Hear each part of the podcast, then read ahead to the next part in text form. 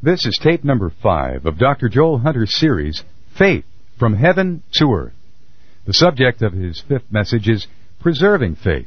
And from the New American Standard, Dr. Hunter's text is found in Mark, chapter 15, verses 29 through 32, and it reads as follows. And those passing by were hurling abuse at him, wagging their heads, and saying, Ha, you who are going to destroy the temple and rebuild it in three days, Save yourself and come down from the cross. In the same way, the chief priests also, along with the scribes, were mocking him among themselves and saying, He saved others, he cannot save himself. Let this Christ the King of Israel now come down from the cross, so that we may see and believe. And those who were crucified with him were casting the same insult at him.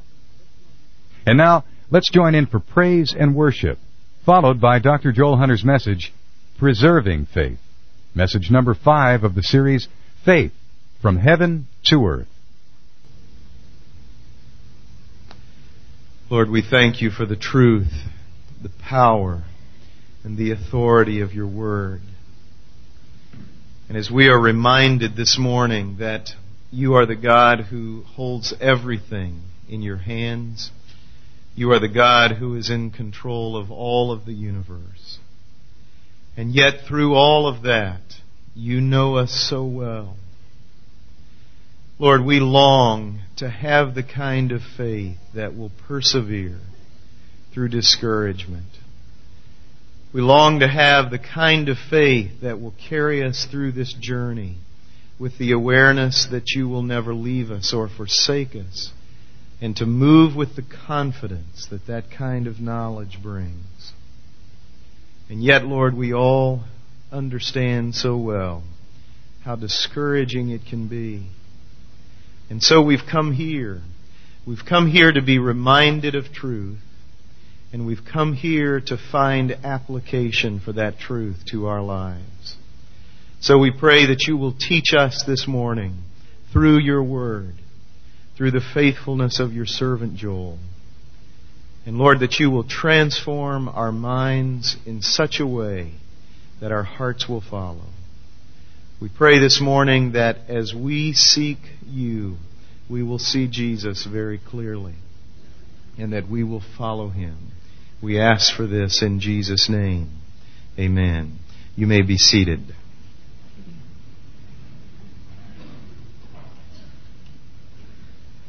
Well, as I mentioned, Joel is going to be preaching about having a persevering faith in the midst of discouragement. And we tried to think, how can we bring you from this place of intimacy where you've been before the Lord to the message and prepare your hearts and your head so that you can receive it? We thought of a couple of ways. One way we thought we could just bring a lot of discouraging people in here and surround you with them. But we had so many volunteers for that that we just couldn't uh, decide who should do it.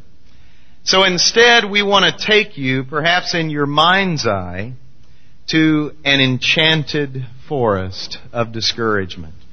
And if you listen very carefully, you can hear the sounds of that forest right now. And if you add to that a little lost boy and girl, you are there.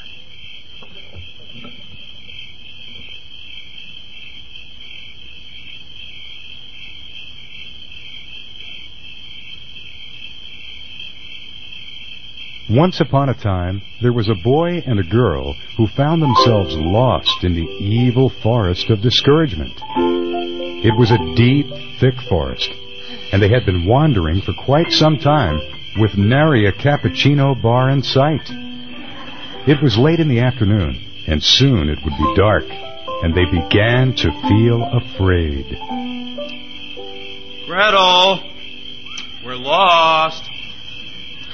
Well, we're still heading north, and that's the way home, Hansel. Gretel, we are lost in the stinking enchanted forest. I hate being a fairy tale character. Okay. Well, let's retrace our steps. We can follow the breadcrumbs I've been leaving. The what? Breadcrumbs. Where are the breadcrumbs? Bert? Hansel. Okay, all right. Let's just keep moving, okay? Look! Look who it is! It's one of the seven dwarfs! Oh, he'll be able to help us. What are you kids doing here? This is private property. You don't belong. Oh, great, it's Grumpy. Sir, we could really use your help. Well, I could tell you what I would have told you before you entered the forest. Yes? Yes? Get lost!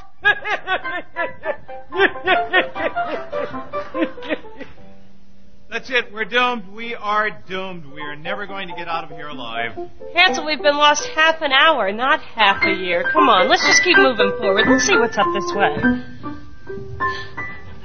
Look, it's another dwarf. See? And maybe this one will be happy. Excuse me, sir. I was wondering if you could help us out a little bit and give us just a little bit of advice.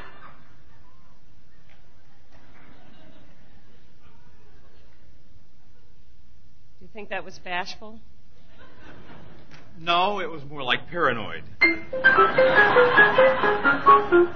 you know, I'm not surprised. It's just par for the course here in our journey of doom. Hansel, come on. Let's just keep heading north.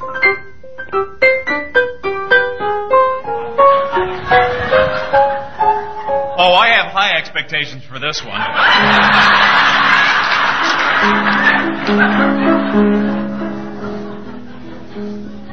Excuse me, sir.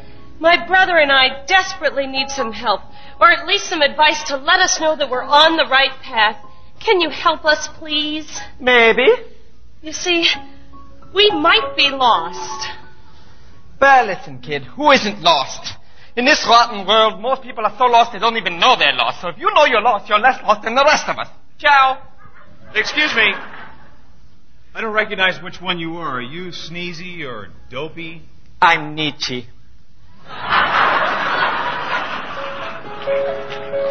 Oh! Wow. Who knew that dwarves suffered from existential angst? You know what? What?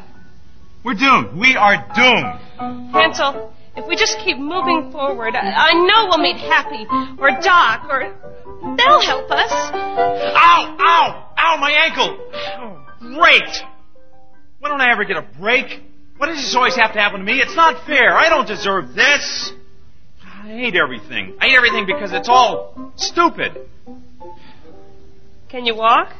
I think so. Ow! Ow! Ow! Ow! Ow! Okay, ow, okay, let's ow. just sit for a moment and we'll figure out what to do.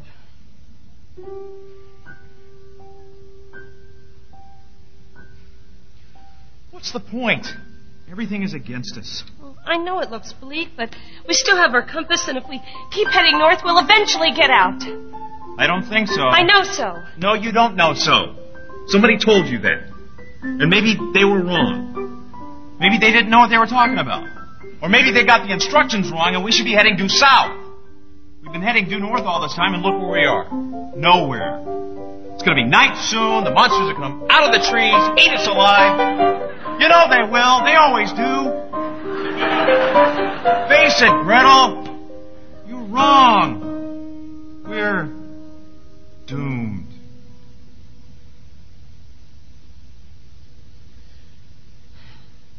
Due north. I'm going to continue to head due north. You can join me if you want.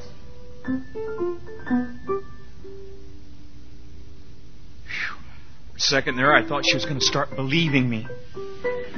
Wait up, Gretel! I'm injured and I'm wearing lederhosen.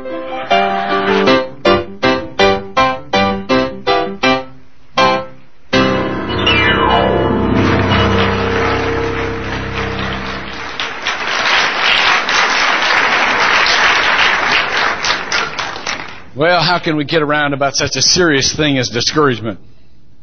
We can get around about anything. Have you noticed that here? We wanted to diffuse what is a very powerful and intimidating fact of life. And that is, most of us are surrounded either by chronically discouraging people or by surprisingly and nonsensical discouraging people. You know, they pop up and you go, what was that? You know? Or circumstances that really discourage you. Now, let me do something uh, quite unorthodox and let me juxtapose uh, uh, right um, beside this kind of ridiculous little fairy tale and take you to the most discouraging, the most um, horrible um, event of mockery in the history of mankind in the real world. If you would turn uh, with me to Mark chapter 14, if you have your scriptures with you, or chapter 15, I'm sorry, Mark chapter 15, and I will begin reading verse 27. This is about the crucifixion of Jesus. And they crucified two robbers with him, one on his right and one on his left. And the scripture was fulfilled, which says, And he was numbered with the transgressors. Which just is a little microcosmic reminder that we're in the middle of sinners here. All of us in the middle of sinners. And then they go on to detail a particular sin. And those passing by were hurling abuse at him. Wagging their heads. I love that phrase. You know, how many people do you have in your life that chronically wag their heads? I mean, you come up with an idea. You know, can't do that. That won't work. You know, head waggers. You know, we're surrounded with head waggers. So they're wagging their heads and saying, Ha! You who are going to destroy the temple and rebuild it in three days. Save yourself and come down from the cross. In the same way, the chief priests also, along with the scribes, were mocking him among themselves and saying, He saved others. He can't save himself. There is a spectrum of discouragement in our lives. Many of us are, are, are, are born to be dreamers and, and, and, and faith followers, you know? How many kids do you know that aren't excited, enthusiastic about life and don't want to just go after it, you know? And so let's put them down here at this end of the spectrum. Boy, they're just ready to go. No middle gear, no brakes. All right? Now, God is usually pretty good to put alongside of those people, maybe a little bit farther down uh, in, the, in, the, uh, in the spectrum, people called administrators, who will, you know, eventually ask them some detailed questions about how we're going to do all of this, you know. Now, those of you who are administrators, please remember that you should just smile for a while after you've heard the dream. Don't jump into your job right away. When somebody comes to you and says, I'm going to change the world, don't say, where are we going to get the mailing list? Don't do that. Don't do that. Now, alongside those, a little bit further down, are those that are uh, careful. Let's, put, let's say they're careful. Now, these people have been have been mm, discouraged or disappointed a number of times, but they're they're still willing to kind of get on board here, and but they really want to do it carefully because they don't want to open themselves to more hurt. Then on down the line, you have those that are downright cowardly. They don't want to do and they don't want to try anything. They just want to stand firm because they're breathing where they are, and if they go anyplace else, they're going to get killed. You know, they're going to get creamed. So they're just they anything you come up with, nope, not going to do that. You know and then down to the lowest level, which are the ones we just read of. And that's real aggressive skepticism, the mockers. These people are armed cynics. Not only are they discouraged, but they want everybody else to be discouraged. Now, curiously enough, what I'm about to tell you is that these people need the faithful to be more faithful than the faithful do. These are the ones that are hurt so badly, but are hoping against hope that they may be right. Let me say to you at the beginning of this message that in the spirit realm, there is a law, it seems to be, every bit as constant as the law of physics that says for every action there is an equal and opposite reaction. In the spiritual realm, it goes like this. For every act of faith, there is an equal and opposite voice of doubt. For every act of faith, for every voice of faith, for every dream, for every desire to follow God in a positive direction, there is an equal and opposite. Careful or cowardly or mocking voice that says, Oh, no, you don't. Now, let me just speak to those of you this morning who find yourself more often than not to be that negative voice in life. Because I know you don't mean to be destructive. I know, in fact, that it's your form of love. Carefulness is your form of love. And you've been hurt, and you don't want other people to be hurt as you've been hurt. You've been disappointed, and you don't want other people to be disappointed as you've been disappointed. But I want to encourage you this morning to just let folks dream for a while. You know what? It is our nature as believers to, to feel that we have been compelled and are being compelled to do an eternal work in this world. As a matter of fact, Jesus had his job, and nothing could dissuade him from that job. It wasn't that he never got discouraged.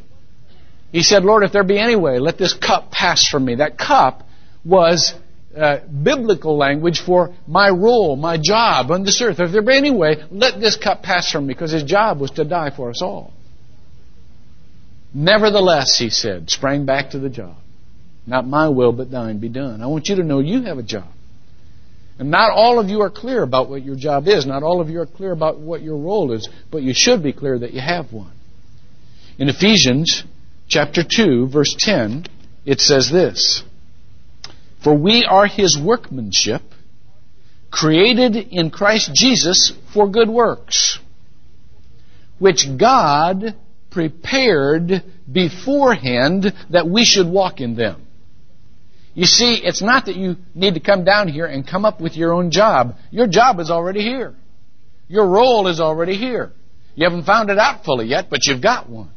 And you know what that eventuates into? That eventuates into people who feel compelled to dream dreams and take journeys of faith, even though they don't know exactly where they're going. And so you're going to have people who say oh, you know what? Uh, maybe we could do this. And then there will be always people alongside them who feel like the loving thing to do is say, ah, no, that wouldn't be a good idea. I want you to know that every one of you started out excited about life. And the reason that some of you are not excited anymore is because you were surrounded by naysayers. The abominable no men of this world. You were surrounded by people who could always come up with something negative about what you were, were going to do, and you know what? You have taken on that role yourself. And I want to dissuade you this morning from carrying out that role, at least initially. Because I want to tell you that, that even though what you say may be realistic and what you say may be true, I want you to know how it comes across know that it's okay for people to be wired for dreams, wired for journeys of faith. You know, the gym I go to, um, there was a mother uh, riding on a uh, one of these bicycle things and has the screen up there, you know, and you can do all kinds of stuff. And she was riding and she's, you know, make, you know, talking and and her son who was lifting came back and he was done with his workout, you know, bulking up, you know. He says, "What are you doing here?" Well, I'm riding a bicycle sit down, I'll tell you how to do this, you know. And she's thinking, well, we're going to have a little bonding time here. That's a good deal. And uh, so he gets on this thing, and she said, well, you push this button if you want to go such and such a speed, and this is the difficulty level, and you push this button if you want to race, and you push this. He said, race? She, she said, yeah, just push that button, and a little, you know, dot goes around the thing here, and then you're this little dot, and and and you can race. So boy, he just man, and she's talking to him, you know, how's life going, trying to trying to get some relationship built here. And he's focused on this dot, man. And he's just pushed it up and he's just pedaling like crazy. President, his dot's coming around, pedaling like he pedals for minutes, you know, and just about kills himself on this thing. Wins, you know, says, "Boy, this is the greatest thing in the world. I'm going to get, you know, Dad and the brothers over here, and we're all going to sit out here and those, these things. We'll push the dots and we'll race each other, and it's going to be, you know." And he's just flying, and she's looking at him aghast, you know, like I've created a monster here. She looked at him and she said, "It's a dot. We're talking about a dot here, you know." Well, she's right. You know, it's just a dot. But, you know, you know what? We're made to, to, to have dominion. We're made to accomplish things. We're made to, to go along and, and, and, and to do things. And, and to achieve things. That's what we're made for. And so, and so what she saw there was just a little evidence of things.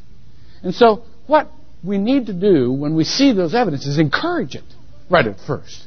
It'll run into its own hurdles. Thank you very much. You don't need to. You don't need to bespeak all those hurdles. It's going. You know how, how many of you have have you know a little kid that that, that that'll come up with a you know or a teenager or whatever, and they'll they'll just come home one day and say, you know what? I think God wants me to be a, a brain surgeon in Africa. You know, and and and your first reaction is brain surgeon.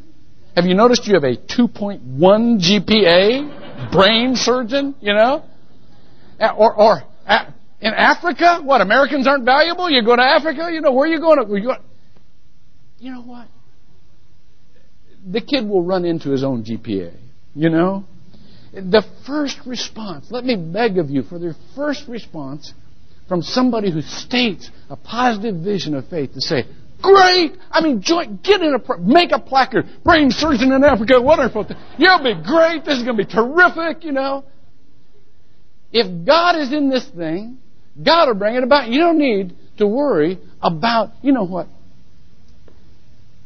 Dreams that in the end are killed by circumstances are better than dreams that are aborted in their gestation period because of fear.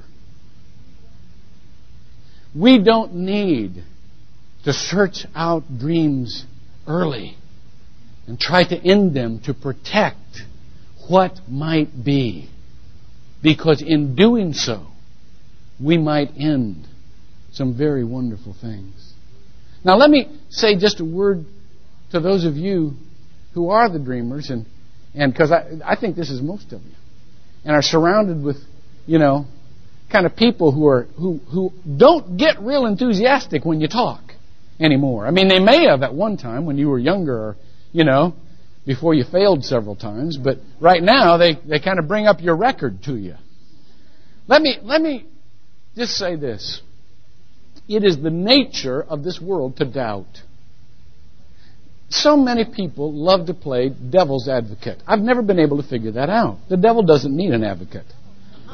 he doesn't. The devil does perfectly, you know, competent work on his own. And I and I see people, I'm just going to play devil's advocate. Big old grin on their face. Don't do that. You know, play God's advocate in this thing. But it is the nature of the world to doubt. That should be no surprise to us. As a matter of fact, it says in 1 Peter chapter 4, verse 12 this Beloved, do not be surprised at the fiery ordeal among you, which comes upon you for your testing, or the testing of your faith, as though some strange thing were happening to you. It's the nature of this world to disbelieve. It's the nature of this world to doubt. And it is totally in character that someone would question you in a way that slows you down and makes you discouraged. I like the sign in the accounting office that says, In God we trust, everyone else we audit. I want to tell you that's the character of this world. You know, most of the people, the people in the body of faith, trust in God, but they're going to audit you. Don't be surprised at that. That happens. Don't be discouraged. It's a natural human tendency. And especially if you've got a dream that's about to get in gear. Did you ever notice? I read the other day. You know, this is the interesting concept. You can you can tell somebody, show somebody on a piece of paper, that there are, you know, 386 quadrillion, 486 gagillion, you know, 294 bazillion trillion stars in the space, you know, and they'll take a look at it and go, hmm, you know, and they'll believe it. Put out a sign that says wet paint. And then I just start poking. You ever notice that about people? I want to tell you, it's the same with people, you know. You can be theoretical in your spirituality all you want. You get a dream going, they're going to start poking. They're going to test it out. You know why? This is a wonderful secret. I don't know why we don't tell each other more. Because the doubters in this world are longing to believe what you say is right. They're longing to believe that you'll be faithful. They, more than anyone, need you to stay faithful. They're just testing you to see if you have the resolve. They're like little security guards that go around at night and they're testing to make sure all the doors are locked. They're hoping they're all locked. They're hoping that they can't open one of those deals because they know if they can open one, they're going to be in trouble. There's something wrong here. They're just testing you. See if they can jiggle you open. It's good to be able to say, nah, tell you what, I'm going to do. You don't have to be excited about this. But I feel called to this. I believe this is what God wants me to do. I believe even more this is what God wants me to be. And I'm not going to be discouraged. I'm going to keep on going. Let me tell you, those of you who, who want to be that kind of person, who want to have that kind of faith, just let me give you just a few little hints. First of all, it is absolutely necessary that you don't fall for this line, well, let's believe in ourselves. Or I've got to have self confidence in order to do this thing. No, no, no, no, no. You weren't made for self confidence. I mean, I'm glad when everybody is glad about who they are. I mean, that's fine. I mean, I don't, I don't want anybody to go around saying I'm a worm, I'm discouraging. That's okay. But you were always made to depend upon God. You were never made to depend upon yourself. You were never made to depend on each other. You know why? Because we're always undependable. All of us are undependable. I'm undependable. And so, not only can you not depend on me, I can't depend on me. The only person I can really depend upon is God. And so it's absolutely imperative that if you're going on a journey of faith, that you understand that it's Him that's going to finish it. It's Him that's going to provide. And so you get your eyes off the people and off the circumstances as much as you can. All of us love to be encouraged. And you know what? We'll kind of drift over to those that are encouraging people. I mean, we just naturally do that. We drift away from those who are discouraging toward those who are encouraging. We just naturally do that. But the bottom line is, you got to stand on the rock. And God is the rock. It says in Psalm 31, Thou art my rock and my fortress. You know, I heard a story a long time ago, true, true story, about a, uh, a, a, boy, a, man who was in a, uh, a small motorboat off the uh, shores of New England, and the storm just blew up. He didn't see it coming. It just blew up, and the waves were just humongous. And he he was thrown in toward shore into this um, this uh, bevy, as it were, of jagged rocks, you know, and that ship, or that, that little small boat, just just broke apart like matchsticks, you know, and he found himself in the water and on the rise of a wave, he, he, he grabbed hold of one of those rocks and crawled up on that thing and just straddled that thing and held onto that rock. And the people on shore saw him. But the storm was so bad they could neither swim out nor could they boat out because they too would be crushed by these waves. And so hours they just watched this guy cling to this rock. Finally, the storm abated and they went out and they, they just lifted this poor, exhausted man into the boat. And as they laid him down, one of the people said, Man, I bet you were shaking that whole time. And he looked at him and said, Oh, I was. It was scary. I was shaking the whole time. But the rock wasn't. You know what?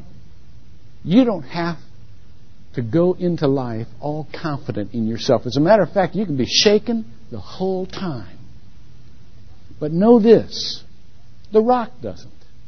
And that's what matters.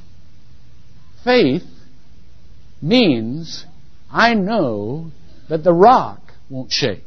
Not I know I won't shake. Not even I know I'll succeed. But I know the rock won't shake. Two, this is very important.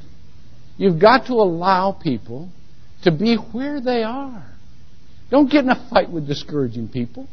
You know what? Your job is not to convince discouraging people you're right. Your job is not to cheer them up. It's not to, you know, mold them into some sort of motivational force for good in the world. That's not your job. That's not your job. Unless you're a professional cheerleader, your job is not to get the crowd going. It is very important that you understand that people aren't trying to be discouraging, they're trying to be helpful. And this is the only way they know. And they're trying to protect you. This is their form of love. This is their form of nurturance, you know? And it may even come out as, as you know, outright, you idiot, don't you know you're going to kill yourself doing this? You know, they're just trying to love you the best they can. Now, there's a scripture reference, Deuteronomy chapter 20, where God gives advice to people who are in the battle, who are about to go to battle with those who are faint hearted. He gives advice both to the faint hearted and those who choose to go ahead and fight. In the first verse, it just sets it up. When you go out to battle, Deuteronomy chapter 20. When you go out to battle. And then in verse 8, this is what it says. Then the officers shall speak further to the people, and they shall say, Who is the man that is afraid and faint hearted? Let him depart and return to his house, so that he might not make his brothers' hearts melt like his heart. You know what? You don't you can always always love the people who would who would be a discouraging voice. But you just got to let them be there. Let them return to their house. They've had a record of discouragement and disappointment. And, and, and it may not be for you to fix that. It may just be for you to say, I understand you're faint hearted. It's okay. Be where you are. Meanwhile, I got to go do this deal. You know? And, and if I if I am taking my lead from you, I'm going to get faint hearted. You know? So let me be like let me let me let you be like you are and let you be like let me be like I am. Okay? Third, do your job. Just do your job.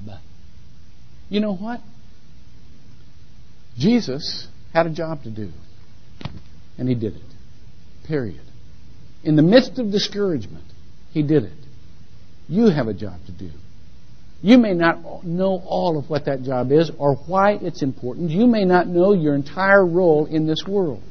But when it comes right down to it, just do your job.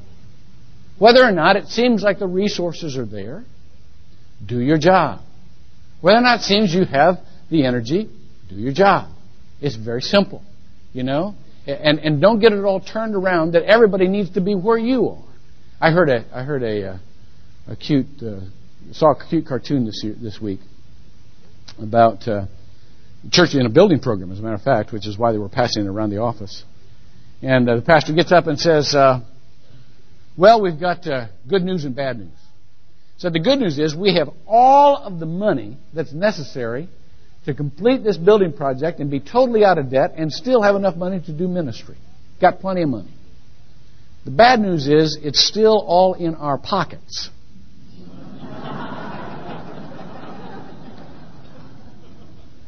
you know what? when you're trying to do something, it seems like you've got to coax out all of the resources, you know, before you can proceed. The scripture says, though, if you're doing your job, if you're doing what God told you to do, God's going to provide those resources. God's going to provide the resources. And so that's what some of you need to hear this morning. You just need permission to go ahead and do what I know I need to do for the Lord. So you got it. And the last thing is this, not quit. It is so important that you realize and that you have this hope that much of the encouragement that you were looking for before you did your job will come after you do your job. I know it would be so much better, so much easier if you had a bunch of people cheering for you in what you were doing right now. But I want to tell you, if you do your job, and if it's what God called you to, I want to guarantee you that a good number of those will come afterwards and say, Boy, I knew you could do it. What a great idea. Charles Stanley tells a story about seeing a little boy, it's a true story, go down at the end of a pier in the ocean. And of course, you know how in some of these piers that people are just fishing off the side for these fish and so on and so forth. And this kid goes all the way down into the deep ocean, and they're telling this kid all the way down, said, you know, here's the fish. You know, don't don't go all the way down there. There's nothing down there. And he's telling them all as he's going down, I'm going down to catch a shark. And of course they're all laughing, you know, it's hilarious. Ah, look at that kid. Yeah, oh, boy, you're not going to get anything out there. There's not sharks down there. Here's the fish right here. But he just won't be dissuaded. He goes down and drops his line. Three minutes later, a shark hooks onto the thing, you know? And they hear this wheeling, whizzing reel, you know, going out there and going, oh! And everybody's running down to the end of the pier. They drop their poles, they're running down, and they're saying, he got a shark! And they're all starting to coach him. Bring it in. No, let it go. You know, they're all voices. Yeah, you can do this thing. They're in, you know, starting to encourage you and stuff. And he, and finally, you know, 45 minutes later, he wheels in this thing, you know, and he, he gets it, and they're all walking around. Charles said, they're all walking around saying, you know, I knew that when that kid came down here, there was something different about that kid. I, I, I just knew he was going to catch a shark. There's something in me that just said he's going to catch a shark. You know. Well, let me tell you something. When you do what God told you to do and you stick to your focus, encouragement usually comes afterwards, but it'll come. Don't wait on it. Don't wait on it. It's the nature of the world always to be a day late, you know. But just want to tell you that it'll probably come someday. And if not from people, then from God. When He says, Well done, good and faithful servant. I want to tell you that it is so important that you depend upon God to let you complete your journey. He has been so faithful, He's not going to quit on you. But I want to tell you realistically, it's not important for your own salvation. It's important for others' faith to be upbuilt. The difference between doubt and faith is this that doubt says, you know what? I've got to save myself in this. I've got to be safe. And therefore, I'm not going to do this, even though it might benefit others, because I don't want to get creamed. Faith says just the opposite. Faith says, I'm willing to pay the price. I may not be able to be saved, but others will be helped.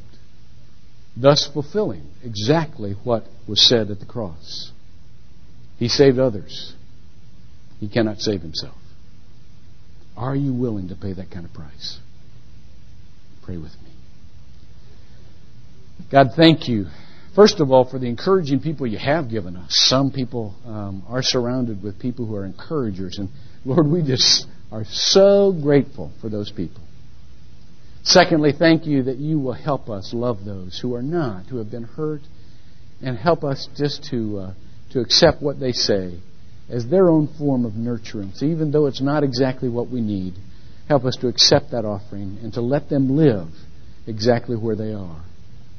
But third, God, help us to put ourselves on the rock, to face you and to, to see the history of your faithfulness to us, and to know that that will extend for your purposes into our future. Help us to depend upon you, to do our job. In Jesus' name, amen.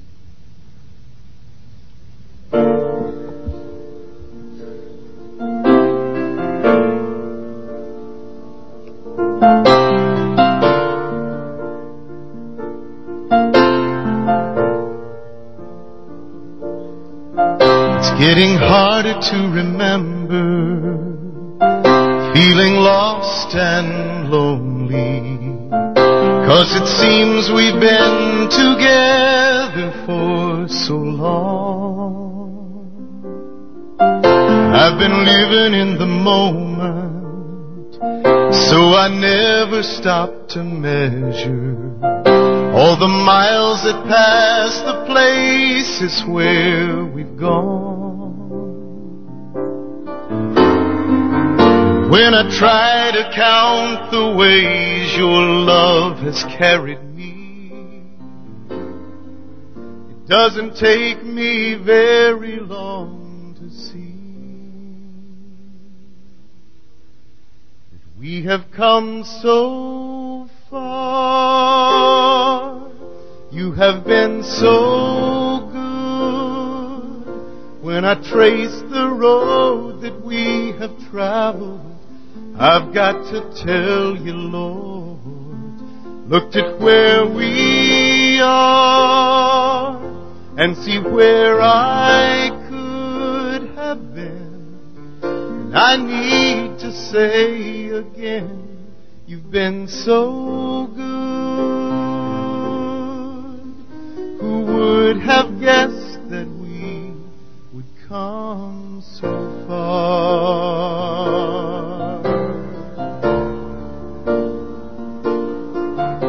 There may be others who would wonder why you kept on believing in the person that you knew I could become.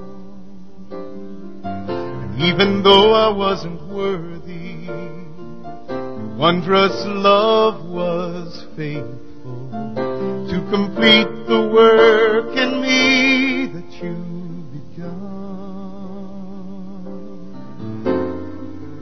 I don't know all the mountains that are left for us to climb, but I know when I reach the end I'll find that we have come so far. You have been so. When I trace the road that we have traveled, I've got to tell you, Lord, I've looked at where we are and see where I could have been. And I need to say again, you've been so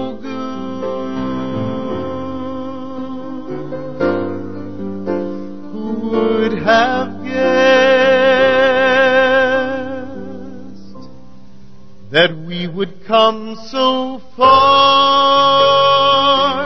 You have been so good. When I trace the road that we have traveled, I've got to tell you, Lord, looked at where we are and see where I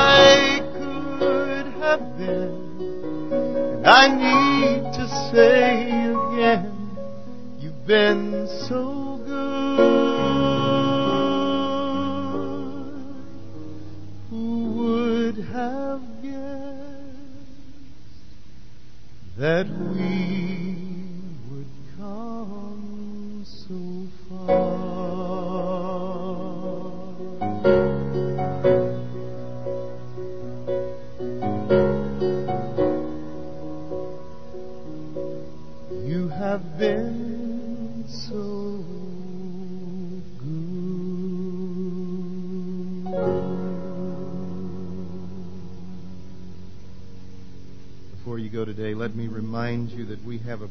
team that would love to pray with you if you have something that you're carrying around with you that's discouraging you.